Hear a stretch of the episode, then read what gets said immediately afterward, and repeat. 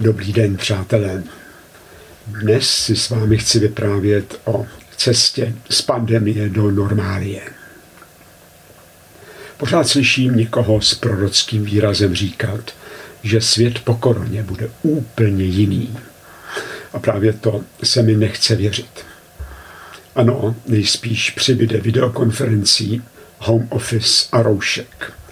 Ale jakmile bude očkování, tak skončí pandemie a začne normálie. Zážitek společně sdíleného strachu bude odložen mezi zaprášené. Vzpomínáš si, jak tenkrát? A proto tento esej pojednává o nutných změnách, ke kterým nedojde. I já chci co nejdříve navázat tam, kde jsem přestal, ale jedno vím. Změny, ke kterým po koroně nedojde, jsou nevyhnutelné. Zdůraznit chci, že epidemie není jejich důvodem a byla by z různých důvodů velmi vhodnou příležitostí je provést. Tím spíše, že je vždy lepší měnit sami, než změně bezmocně přihlížet. To by ale předpokládalo pochopit, co se musí změnit a proč. Odpověď na tyhle otázky začíná příběhem o hospodářském růstu. Tak poslouchejte. Málo kdo ví, že pojem ekonomický růst se do roku 1950 v odborné literatuře prakticky nevyskytoval. Do té doby společnosti řešily nedostatek a hospodářství nevyrábělo pro růst, ale pro potřeby obyvatel. Na pozadí trosek druhé světové války však byl růst žádoucí a měřitelný. Ale již v 70. letech věštil Ronald Inglehart ve své knize The Silent Revolution, že blahobytná společnost poskytuje lidem tolik jistoty, že začínají vyhledávat nemateriální hodnoty, jako je svoboda, štěstí, kultura a vzdělání. V závětří každodennosti se totiž pokradmu odehrával historický zlom. Místo nedostatku se postupně začal vnucovat nadbytek a v roce 1983 prohlásil prorok globalizace Theodor Lewitt, že západní společnosti začínají mít problém nadbytku, který zpomaluje ekonomický růst. Jeho tehdejší rada podnikatelům zněla Vyrábějte co nejlevněji velké série stejného zboží a nabízíte, nabízejte je po celém světě. A skutečně, globalizace opravdu hospodářský růst oživila a to se líbilo všem. Souhlasili podnikatelé, protože sen o lepším životě zaručoval zisky. Souhlasili vlády, protože ten, kdo má naději na lepší život, nemyslí na revoluci. A dlouho souhlasila i většina obyvatel. Ale v posledních dvou dekádách ekonomický růst ustrnul. V cestě mu stojí Louisova víceméně nasycená společnost a nedostatek opravdu zásadních inovací, které zvyšují produktivitu výroby a tím i růst. Podnikatelé a politici se ho proto snaží vydupat ze země. Jedni potřebují zákazníky a ti druzí nepotřebují sociální neklid. Ale obě skupiny mají k dispozici jenom dvojsečná opatření.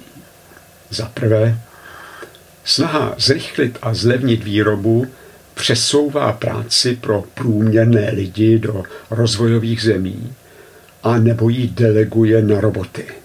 Za druhé, a proto zrovna ti, kteří by možná chtěli kupovat to, čeho je vyráběno příliš, nemají peníze, protože na ně nezbývá slušně pracená práce.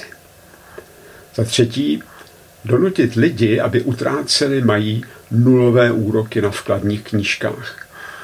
Ale místo toho, aby utráceli, vyvolávají strach z chudoby ve stáří a bezmocný vztek ošizených střádalů. A konečně za čtvrté, ekonomický růst lze dosáhnout jen tak, že z něj bohatne jenom velmi malá část společnosti.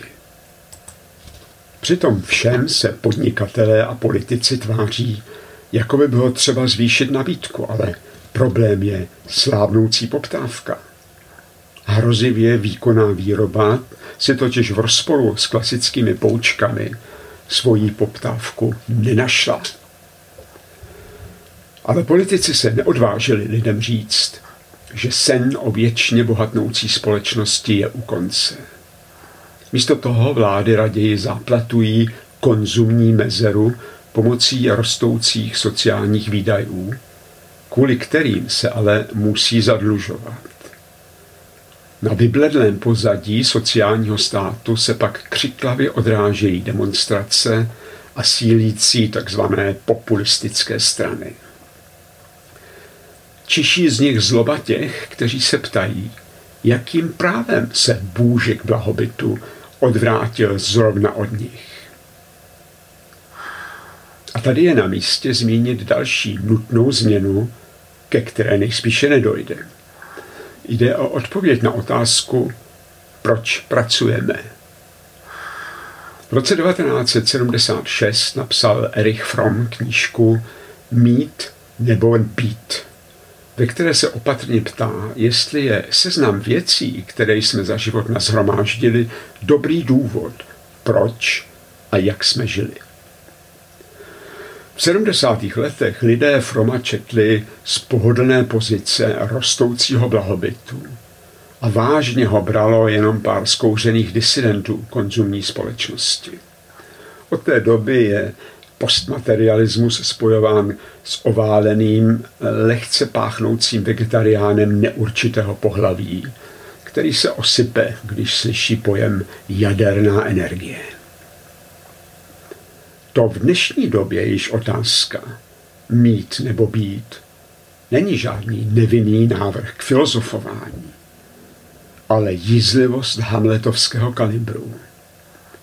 Dnes se mnoha lidem sen o nekonečném hospodářském růstu, který zaručí život jako zábavné sbírání věcí, stvrkává na plahočení potom, aby bylo vůbec dost k přežití. Žlutou vestu nosí ve vyspělých zemích daleko více lidí, než je na první pohled vidět. Rozvinuté společnosti jsou tedy dnes obklíčeny ze tří stran. Nízký hospodářský růst znemožňuje bohatnutí většiny jejich členů. Politici nedokázali vznikající bohatství rovnoměrně rozdělovat ale obyčejní lidé přesto nechtějí změnit své představy o spokojeném životě. A ještě tohle. Tomu, aby západní civilizace v tomhle trojuhelníku nezmizela po finanční katastrofě, válce a nebo revoluci, mají zabránit elity. V jejich schopnosti to dokázat doopravdy nevěří již ani oni sami. Naše civilizace musí vyvážit zmrzačený poměr mezi mít a být dříve, než dojde k jejímu zániku. K tomu je potřeba udělat něco, co je nemožné a jednoduché zároveň. Prostě přehodit motivační výhybku tak, abychom začali konzumní ideály doplňovat a nahrazovat hodnotami, které nemají tržní cenu. Musíme prostě začít nově myslet o tom, proč pracujeme a položit si nepohodlnou kousavou otázku. Proč vlastně stále více a rychleji? Úvodem jsem řekl, že korona by mohla být příležitostí k nevyhnutelné změně. Potvrdila totiž starou moudrost. Bohatý seš, když víš, že máš dost co je dost, si lidé během korony museli všimnout. Každý věděl, že bohatý seš, když přežiješ. V pandemii je to stejné jako ve válce. Každý chápe, že nejdůležitější je být a teprve potom i mít. Ale v normálii je to jednoduché právě opačně. Chceme hlavně mít a proto vlastně i jsme tak pokrouceně, jak jsme. V karanténě si jistě mnozí z nás položili otázku, proč vlastně řídit svůj život podle kramářské logiky. A spousta lidí poznala, že jsme si nechali mít přerůst přes hlavu a že dobrý život není dostatečně popsán seznamem věcí, které nám patří. A přesně tohle poznání si musíme udržet i v normálii. V ní totiž věnujeme příliš mnoho životního času a energie na to, vydělávat si na věci, kterými si ucpáváme život. Ano, je stále ještě hodně lidí, kteří se chtějí ke spokojenosti prodírat mezi regály se zbožím. Ale co když většina z nich už nemá šanci uskutečnit dobrý život, totožný se sbíráním věcí? Zatím je to tak, že sebou naše civilizace s nohou na plynu, ale se zataženou ruční brzdou, smíká na místě a hloubí si jámu. Posedlost konzumem a růstem svedla vyspělé společnosti do slepé uličky globalizace. A ať vám říkají cokoliv, růstový potenciál globalizace právě doznívá a proto začínají převládat její negativní důsledky. Již jsem jich několik vyjmenoval, ale i korona je černý pasažér globálního kolotoče, co nejlevnější výroby někde a co nejdražšího prodeje někde jinde. Ano, globalizace koronu nestvořila, ale postarala se o pandemii. Z pasti nemožného růstu blahobytu pro všechny se společnost může dostat jen tak, že začne doplňovat vypařující se materiální konzum tím, co je hodnotné právě proto, že se to nedá koupit. Život by měl přestat být jenom hromaděním předmětů a jejich místo by měly, aspoň částečně, zaujmout jiné hodnoty. Dobrý život, který se dá opravdu přežít, potřebuje větší podíl pocitů spojených se zdravím, vzděláním, svobodou, krásou a blízkostí těch, které máme rádi. Úspěch tohoto snažení by usnadnila a potvrdila třetí nutná změna, které si málo kdo všímá. Jde o správné vymezení místa hospodářství ve společnosti. Umíněnost, se kterou trváme na ekonomickém růstu a vnímáme život jako sbírání věcí, vedla k tomu, že hospodářství dostalo příliš privilegovanou pozici. Představy, že úlohou společnosti je hospodářský růst, byly před koronou jenom zcestné, ale teď víme, že mohou být i životu nebezpečné. Většina politiků, podnikatelů, ale zřejmě i ostatních lidí se chová tak, jako by hospodářství bylo důvodem vzniku společnosti. To je ale osudný omyl. Hospodářství je vedle sektoru bezpečnosti a sektoru kultury jeden ze tří podpůrných systémů, které mají sloužit prospěchu a zachování společnosti lidí. A když jí neslouží dobře, nebo jí dokonce škodí, tak se musí změnit pravidla jejich fungování. Ano, hospodářství je velmi důležité, ale jen jako něco, co se života týká, co ale není jeho smyslem. Hospodářství je pouze služební sektor společnosti lidí a ne smysl její existence. Konzumní společnost, ochrnutá strachem z korony, zahlédla svět, ve kterém nezáleží jenom na věcech. Pandemie ji na okamžik zpřeházela hodnoty do správného pořadí. Ale nechce se mi věřit, že to stačí k nutné změně. Zdá se, že lidé nejsou schopni provést to, co je nevyhnutelné sami od sebe, ale že se jim to musí stát.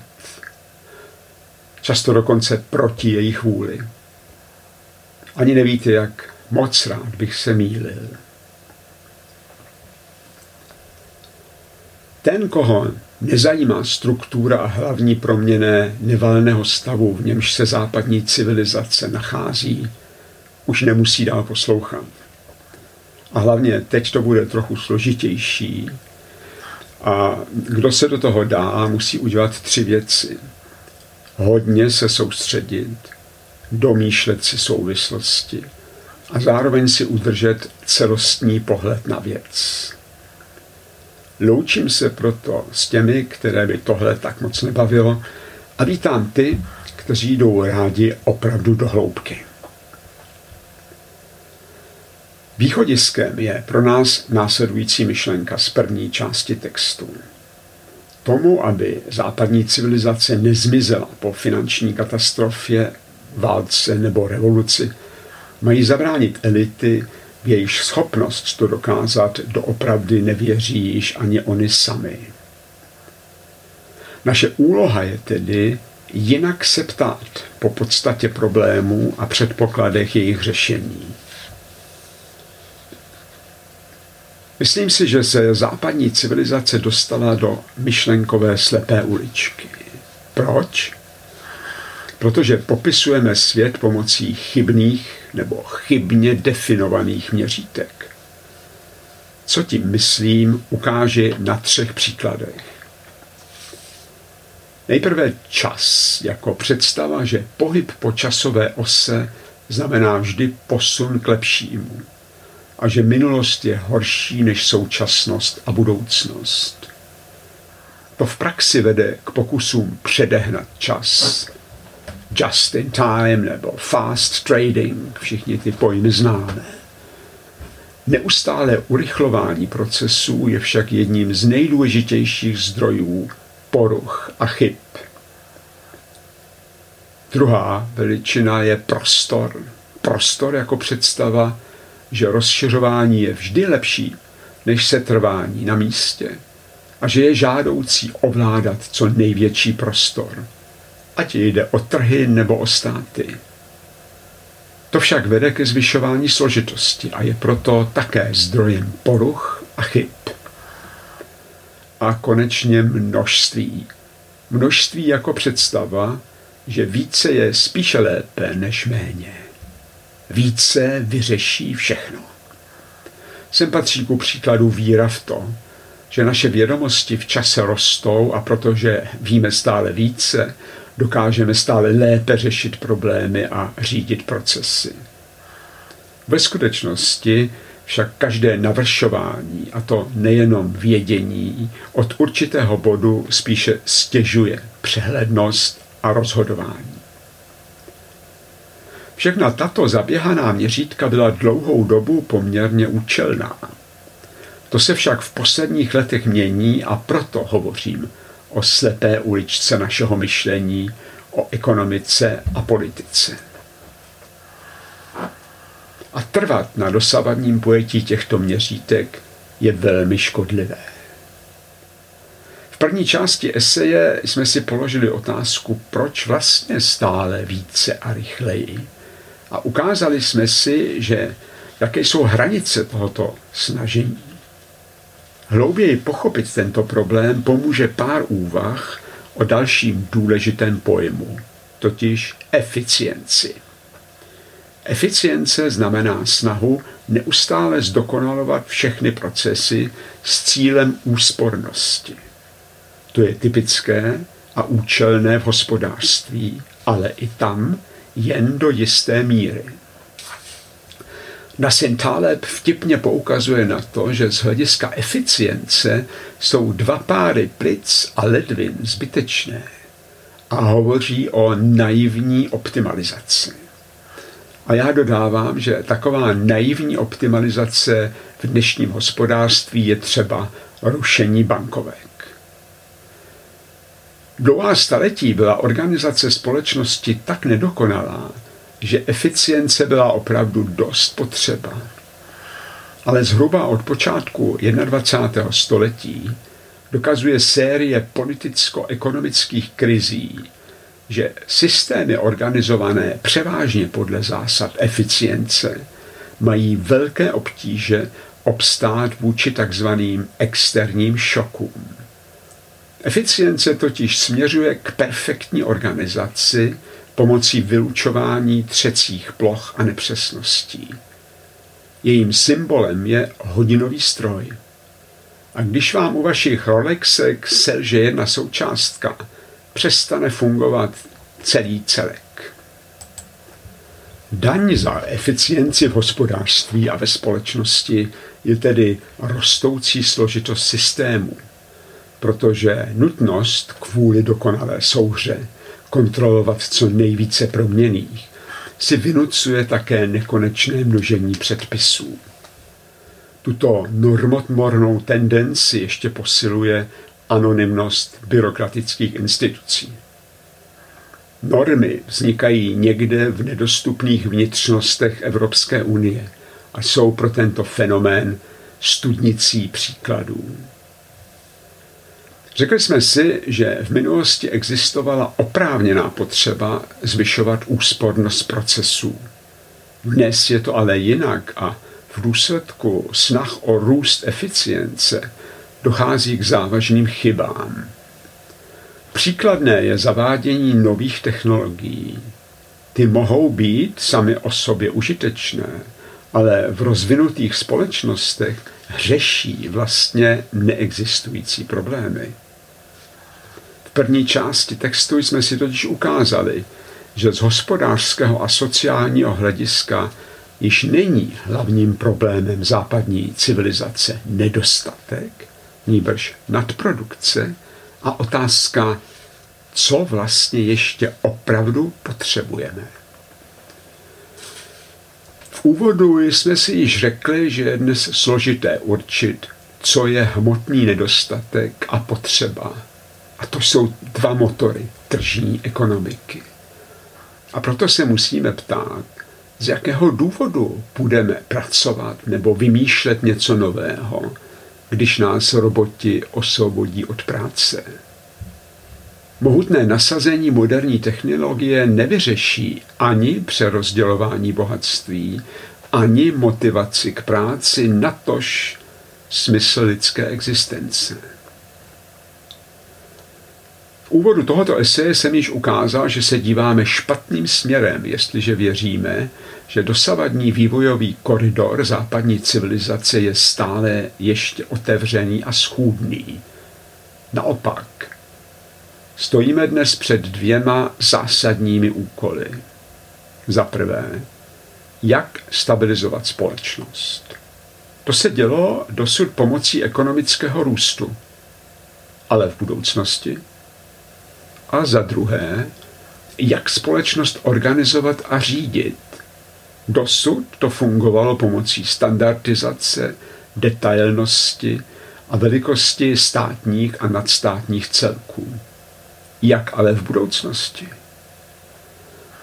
Chci se pokusit na obě otázky načetnout odpověď. Naše civilizace se tedy nachází na hranici použitelnosti měřítek jako čas, prostor a množství. Čím se to projevuje? čas. V něm již budoucnost není automaticky vnímatelná jako lepší než minulost. Plíživě se naopak rozprostírá pocit, že nejlépe bylo již včera. Prostor? Pochopili jsme, že úspěchu nedosáhne ten, kdo bude všechny ovládat. Dříve, než se mu to podaří, tak se jeho energie obrátí proti němu samému obecné rovině je příkladem vítězství kapitalismu před 30 lety, které vyvolalo tendence k jeho sebezničení. V konkrétní rovině jsou toho důkazem osudy velkých firm a nadnárodních organizací. A dost možná, že k tomu přibyde i další vývoj Číny. A množství? Všichni pocitujeme blížící se konec éry, v níž platí rovnice. Více hmotných statků rovná se lépe pro všechny. Právě ony moderní technologie zvyšující nadbytek konec nadvlády množství spíše urychlují. Jejich výkonnost nám stěžuje odpovědět na otázku, co budeme chtít vlastnit a co proto budeme ochotni udělat. Zdá se být jisté, že je nejvyšší čas přizpůsobit pojetí měřítek, prostor, čas a množství stavu, ve kterém se naše civilizace dnes nalézá. A možná by šlo jejich těžiště posunout následujícím směrem. Vnímat čas jako setrvání v dnešku, zbrzdění a spíše kontemplativní veličina. Prostor jako růst významu přehlednosti a dosažitelnosti. Důraz na život v rámci lokality, ale i význam ohraničení v nejširším slova smyslu. A konečně množství jako větší důraz na kvalitu, jedinečnost a trvalost. A druhá otázka, jak organizovat a řídit společnost. Domnívám se, že série krizí, které západní civilizaci doprovází od začátku nového tisíciletí, dokazuje následující. Daň za eficienci je složitost a složitost znamená neřiditelnost. Proto by měla rozumná reakce na současné problémy západní civilizace stát spíše ve znamení efektivity a zjednodušení. Efektivita se od eficience liší v tom, že jde sice také o snahu zlepšit procesy, avšak s důrazem na dosažení cíle. Úspornost a rychlost již nehrají prvořadou roli. Současný stav západní civilizace ukazuje, že složitost nelze zvládat složitě. Přiměřenější by byl spíše holismus, to znamená respektování skutečnosti, že celek je více než suma jeho částí. Bylo by žádoucí oslabit neoprávněný titánský nárok západní civilizace, kompletně řídit společenské procesy a místo toho začít hledat v každé situaci a v každém procesu jenom ty nejvlivnější veličiny. Na to bychom měli soustředit své omezené síly. Vhodnou metodou k posuzování problému a návrhů na jejich řešení by mohla být následující pravidla dostatečnosti.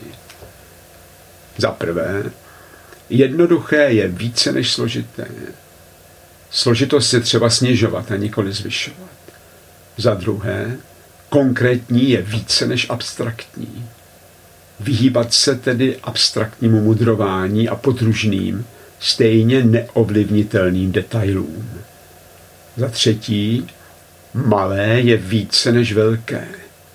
Malé celky dokážeme spíše ovládat. Velké naopak ovládají nás. Za čtvrté, lokální je více než globální. Lokálnost znamená automaticky soustředění pozornosti na to, čemu více rozumíme. Za páté, současné je více než budoucí. Menší, ale za to rychlá zlepšení jsou účelnější a tudíž i cenější než dlouhodobá a proto jen těžko uskutečnitelná a měřitelná celková řešení. Za šesté, vlastní je více než cizí. Pořadí důležitosti by měla určovat naše perspektiva, zájmy a tradice. A konečně za sedmé, odlišné je více než stejné. Odlišnost je hlavní zdroj svobody a kreativity. Gleichschaltování obojí omezuje. Tak si to zhrňme. Naše úvahy jsme začali cestou z pandemie do normálie. Přitom nás nezajímalo, jak velké bylo nebezpečí koronaviru, ani to, jak účelná byla reakce politiků a jak přiměřené bylo chování médií. Naším tématem bylo to, že pocit ohrožení života ve společnosti dočasně vytvořil příznivé podmínky pro to, přemýšlet o správnosti a budoucnosti ekonomizující orientace západní civilizace. Epidemie nebyla důvodem kritického zamyšlení nad rolí hospodářství a nad hodnotovým zaměřením západní civilizace. Ale byla, a ještě pořád trošku je, ideální příležitostí to učinit. Vyjasnili jsme si, že hlavní problém vyspělých společností je stagnující ekonomický růst. V cestě mu stojí více-méně nasycená společnost. Ale podnikatelé a politici se přesto snaží vydupat růst ze země. Jedni potřebují zákazníky a druzí nepotřebují sociální neklid. Ale k dispozici mají jenom dvojsečná opatření. Proto politici lidem neřekli, že sen o věčné bohatnoucí společnosti je u konce. Místo toho záplatují konzumní mezeru pomocí rostoucích sociálních výdajů, kvůli kterým se ale státy musí zadlužovat. A přesto stejně přibývá demonstrací a sílí protestní stany. Z toho čiší zloba těch, kteří se ptají, proč se bůžek blahobytu odvrátil zrovna a jenom od nich. Zcela nezávisle na pandemii je tedy nejvyšší čas, aby západní civilizace zvážila nepoměr mezi mít a být dříve, než dojde k jejímu zániku. Strach o život vyvolal ochotu přemýšlet o míře rozporu mezi mít a být. A výsledek? Z pasti nemožného růstu blahobytu pro všechny se společnost může dostat jen tak, že začne doplňovat ubývající materiální konzum tím, co je hodnotné právě proto, že se to nedá koupit. Ukázali jsme si, že každý z nás pro sebe může na pozadí existenčního ohrožení zhodnotit, jestli je ochoten trvat na dosud převládajícím na materiálním konzum zaměřeném životním stylu. Konzumní společnost ochrnutá strachem z korony zahlédla svět, ve kterém nezáleží jenom na věcech. Ale byl to jenom krátký okamžik a proto je nejisté, jestli to postačí k nutné změně. V druhé části eseje jsme se pokusili vymknout se ze stavu myšlenkové nouze a začít jinak přemýšlet o roli a budoucnosti hospodářství v rozvinutých společnostech. Pokusili jsme se nastínit hlavní veličiny, které na obecné úrovni zdůvodňují složitou ekonomickou a politickou situaci západní civilizace. A pokusili jsme se naznačit možná východiska návrhem hledat jednoduchost. Děkuji vám, přátelé, za pozornost a hlavně za trpělivost a těším se na příště.